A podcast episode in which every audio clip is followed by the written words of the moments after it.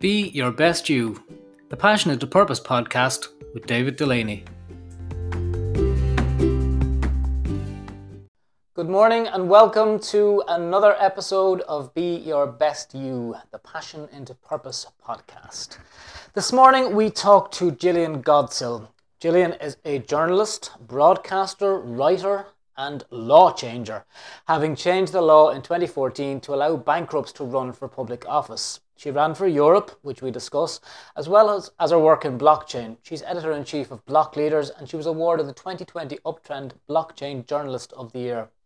Gillian is considered one of the top 100 people in blockchain globally, and she's also been nominated for an IMRO award for her East Coast FM radio show, and she broadcasts weekly on Dublin City FM with her show Making a Difference. So this morning, Gillian is on the other side of the mic as we chat to her and we find out about what drives her. Good morning, Gillian, and you're very welcome to this morning's episode of Be Your Best You. How are you this morning? I'm my best me. excellent, excellent. Love to hear it. Love to hear it. Uh, Gillian, tell us a little bit about, uh, firstly, about what you do um, and, and why you do it. Tell, tell us what you do. Okay. Well, now, actually, just interesting. Now I am a journalist, broadcaster, and author. And isn't it exciting? Because I spoke with somebody earlier today. They're actually in uh, Thailand. And um, she has a weekly column with a mainstream publication. And I said, Oh, you're a journalist too. Oh, she said, Oh, no, I'm not a journalist. I just write a weekly column for a mainstream paper. And I went, that's what a journalist does. So sometimes there are labels we're very slow to take on, aren't we? And some nobody's any problem saying, "Oh, I'm an office worker," but people have a okay. problem. They say, "Oh, I'm a journalist," or "I'm a writer," or I'm a painter. You know, sometimes people need to be given permission erroneously to have those okay. labels. Anyway, it's taken me 55 years or so, or nearly 56, to say I am a, this month a journalist, broadcaster, and author. Okay, okay. So of, of that, um, the, the author side of things, tell us tell us a little bit of the, the work um, the work you've done on that side of things. This arrived in the post this yesterday. Um, my most, recent book is called Persons of Interest, time stamped in blockchain and cryptocurrencies. And it's a collection of um, interviews that I've done with people in this space, this particular space of technology. And it's very exciting. For people who don't know, you know, some people in here, I interviewed Andreas Antonopoulos and uh, John McAfee. Maybe people might might know John McAfee because of the the VirusWare software.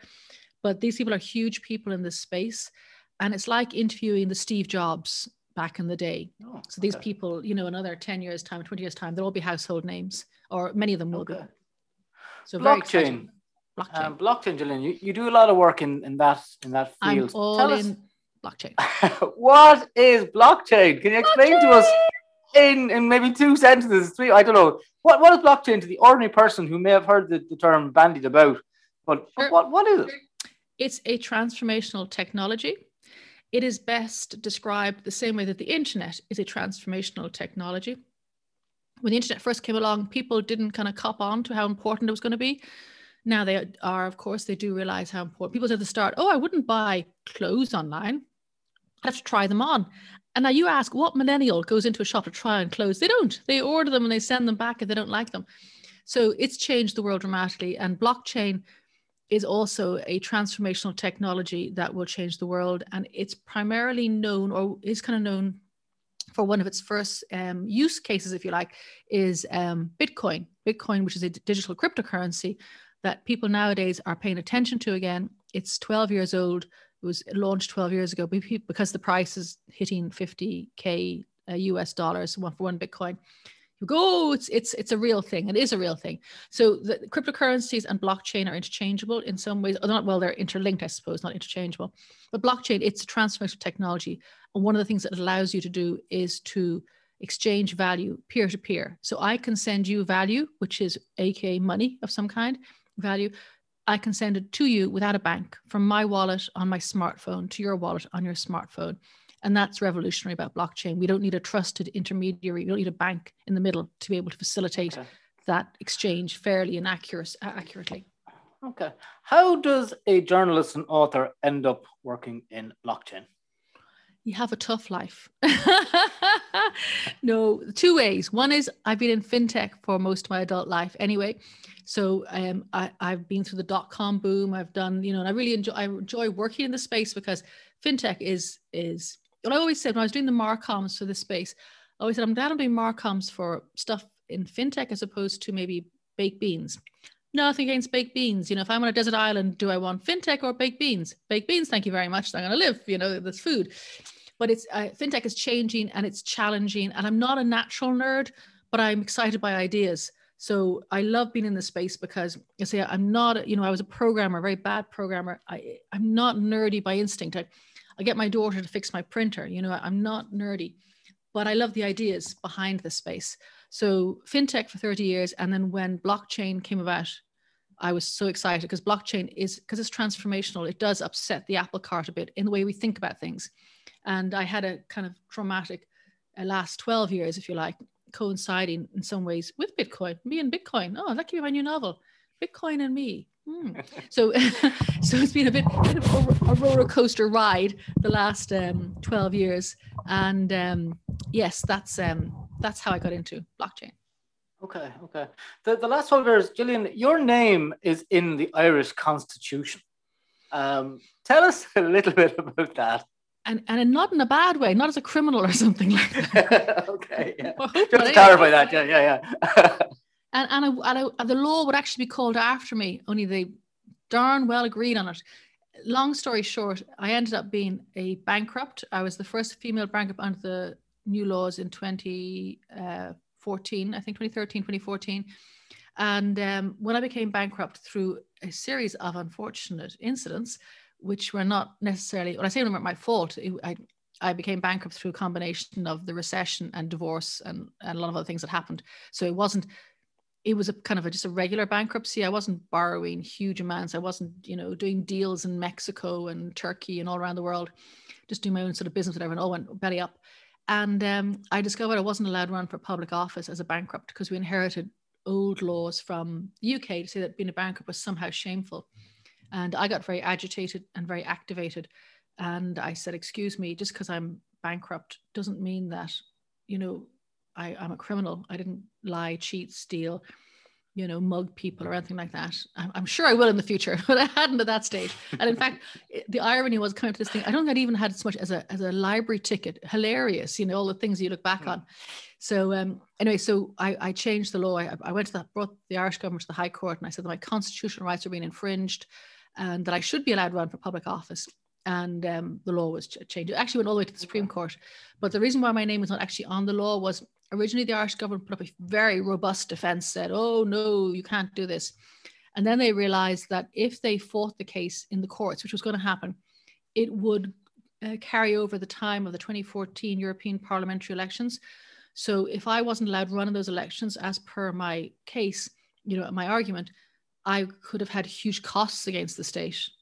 So I'm a bit sad about that, actually. I don't know. No. Okay, I didn't do okay. it for costs, but ooh, it's quite nice contemplating. Oh, I'd have millions in my bank account had it not changed the law.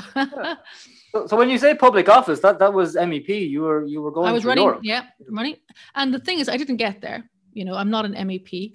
Um, I'm. Someone said, "Are you?" That means you're always a failed candidate. No, I said I'm always an a, a you know, candidate, not the forget the failed bit. I just, you know, but it was um, I went on the anti-austerity angle. I I was an independent. I had about a six week, eight week run. And um, it was very exciting. And I mean, I got 11 and a half thousand votes, which is huge. I mean, I had no money, I had no party, I had no advertising, I had nothing. And I just used whatever I could in terms of online or digital or media, whatever that's, you know, anything that was free, I, I would talk to. And um, but it just it showed there was a huge appetite in the Irish people for fairness because they recognized that going bankrupt, which is very painful, but it was a global recession and people failed financially all the time.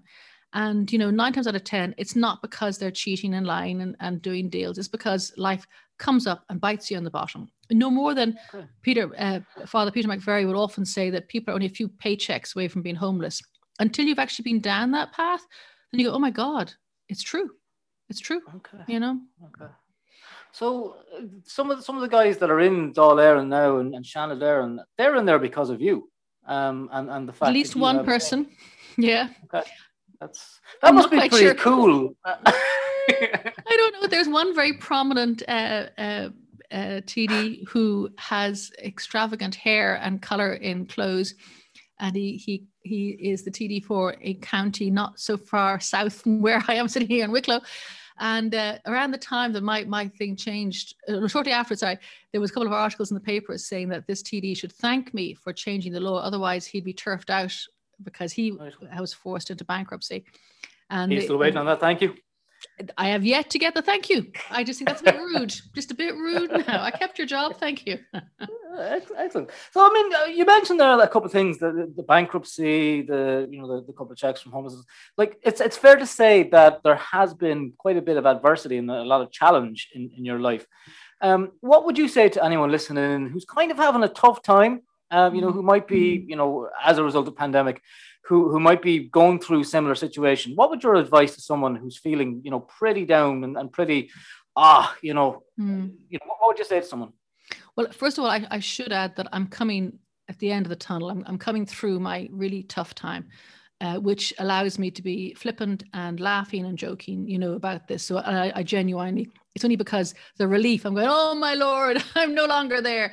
You know, it's that kind of general relief.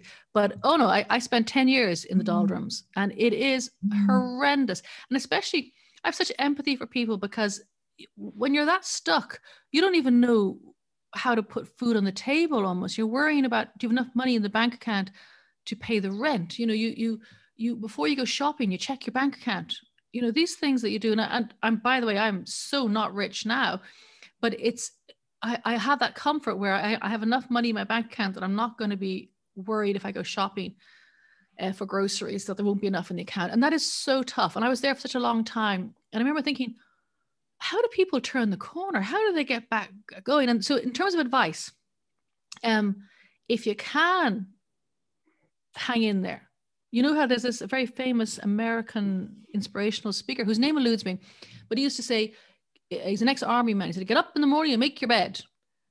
And it's it, there is something to that because you tick the list and you get up and the bed is made. Now nowadays we have duvets, so there's not a whole lot of making in a bed, right? Not the old-fashioned day with the sheets and the blankets and the, the Yeah, quilt yeah. on top.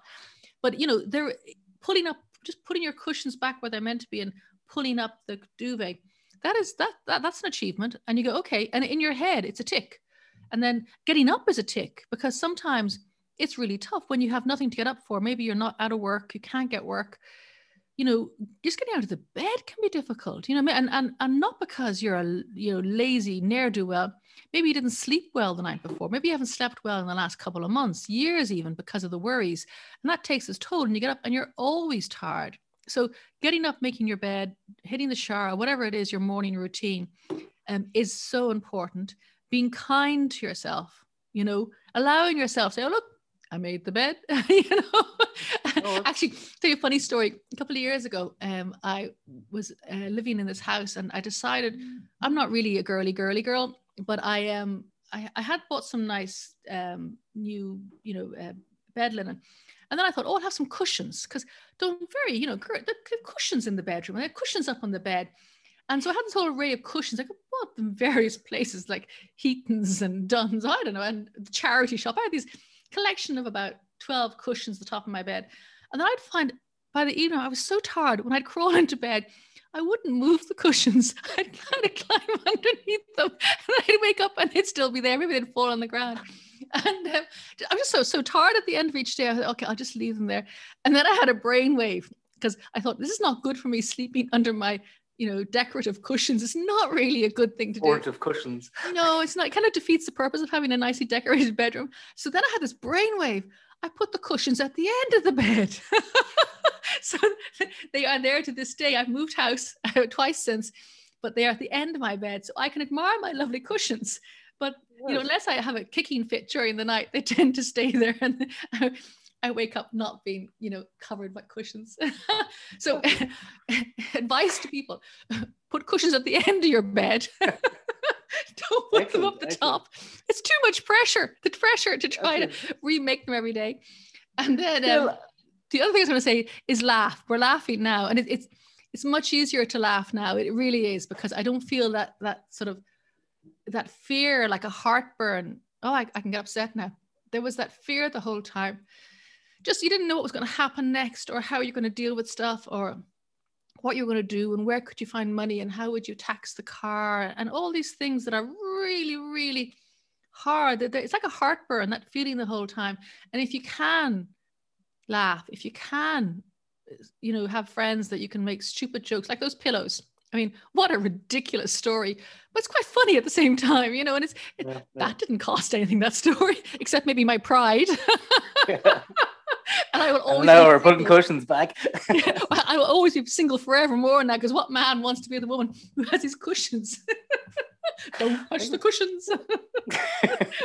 Jill, tell me, is there is there a particular just people the, the technology um, side of things? Is there a particular app that's changed your life? In I'm, i normally ask people the last ten years, but like, hey, let's keep up with the twelve. Is there a particular app that's changed your life in the last twelve years? Dating apps. Okay. Tell me a bit about those.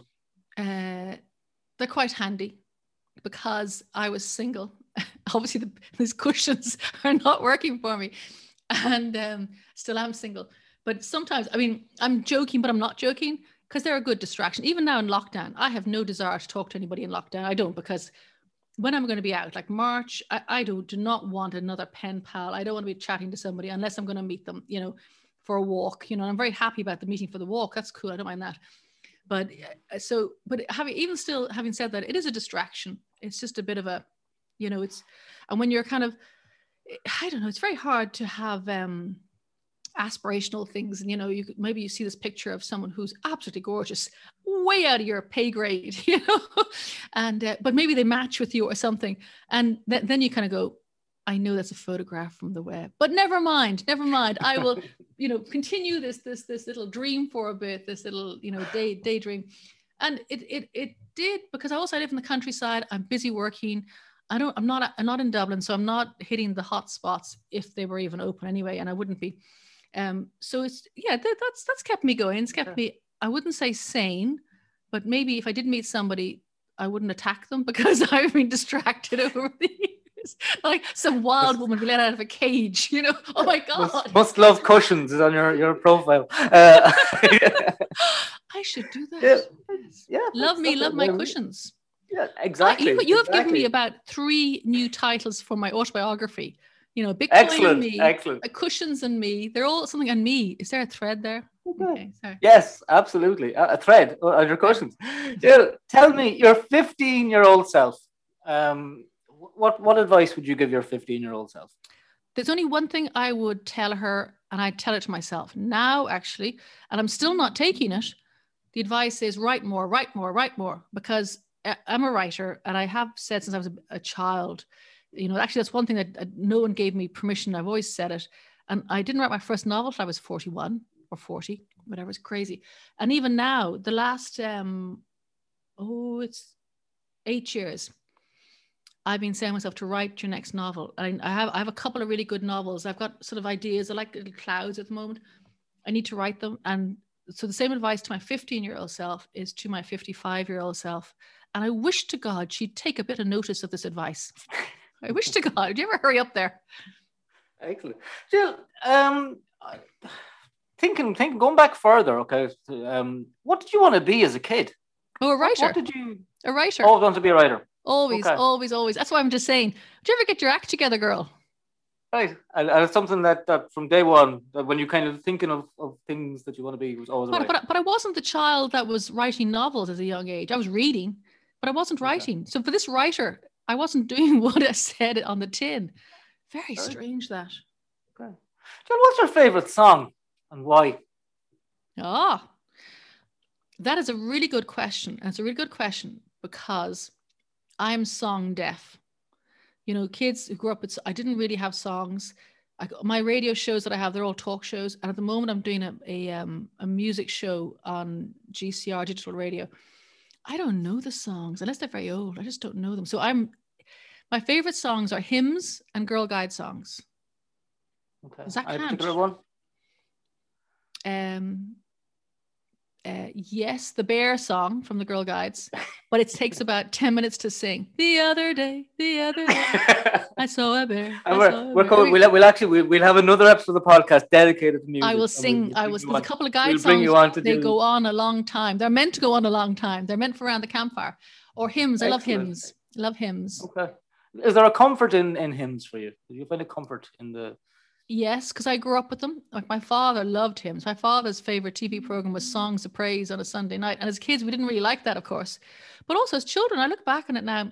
When my father was church warden, we would go to church in the morning. No, we go to Sunday school at half 10, and the service was half 11. Nowadays, kids, they combine them together.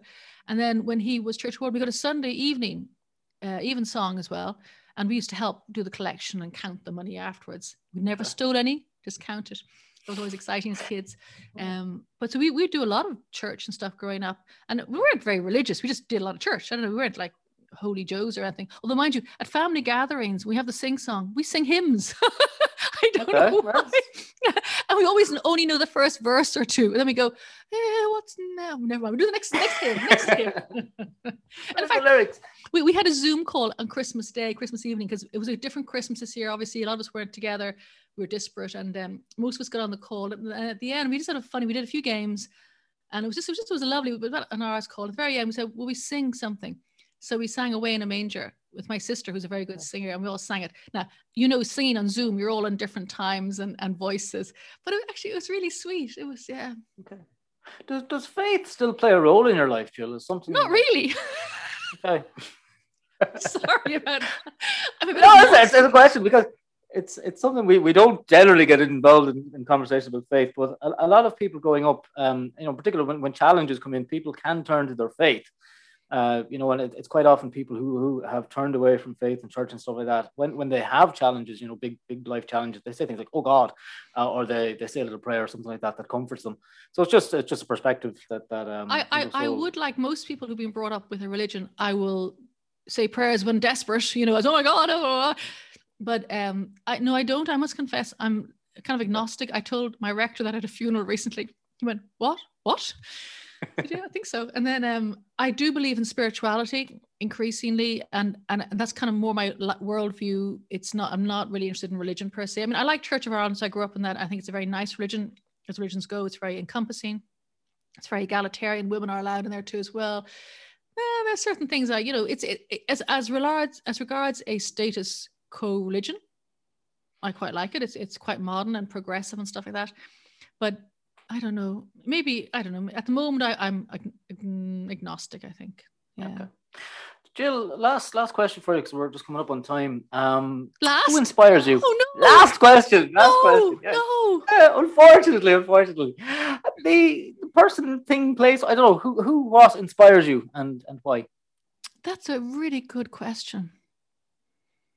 I don't really know. Isn't that terrible? I don't have like people say you ask the people that question. They say, "Oh, it's so and so. It's so and so." I know my mom inspires me, and my dad would have inspired me. He's dead now, about thirteen. My mom is amazing. Um, so amazing parents. My family inspire me, and do you know what actually inspires me? Um, people, bits of people, not all of people. So, for example, there's you, Dave Delaney. You, I might not say Dave Delaney inspires me, but I will say that um, Dave Delaney inspires me here or there. And it's not a small thing. Well, it might be a small thing as regards it's, it's a part of a jigsaw of a whole piece.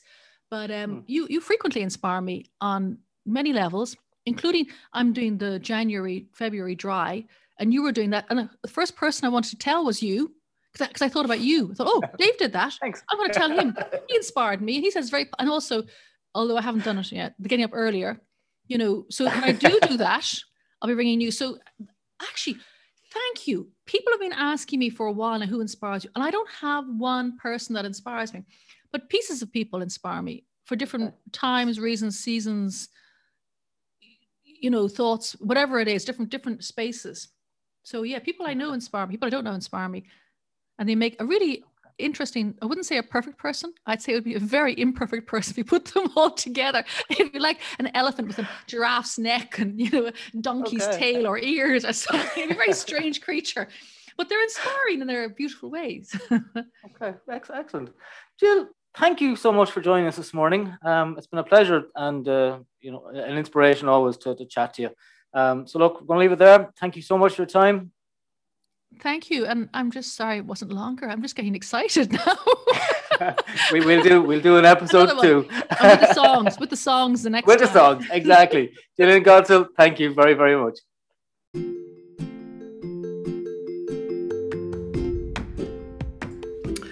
And that's it for another week. Thanks for joining us this morning, and do join us next time on Be Your Best You. Have a good week.